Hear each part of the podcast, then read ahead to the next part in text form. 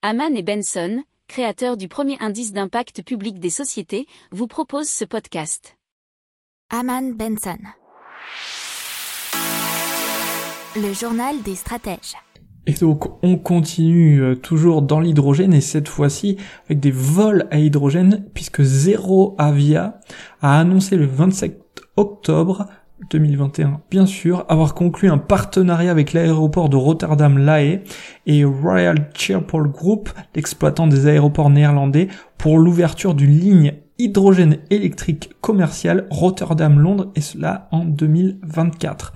Alors Zero Avia indique que euh, les premiers vols commerciaux de passagers à zéro émission auront lieu d'ici trois ans grâce à une flotte d'avions Dorner de 19 places, aujourd'hui doté de groupes motopropulseurs hydrogène électrique de 600 kW.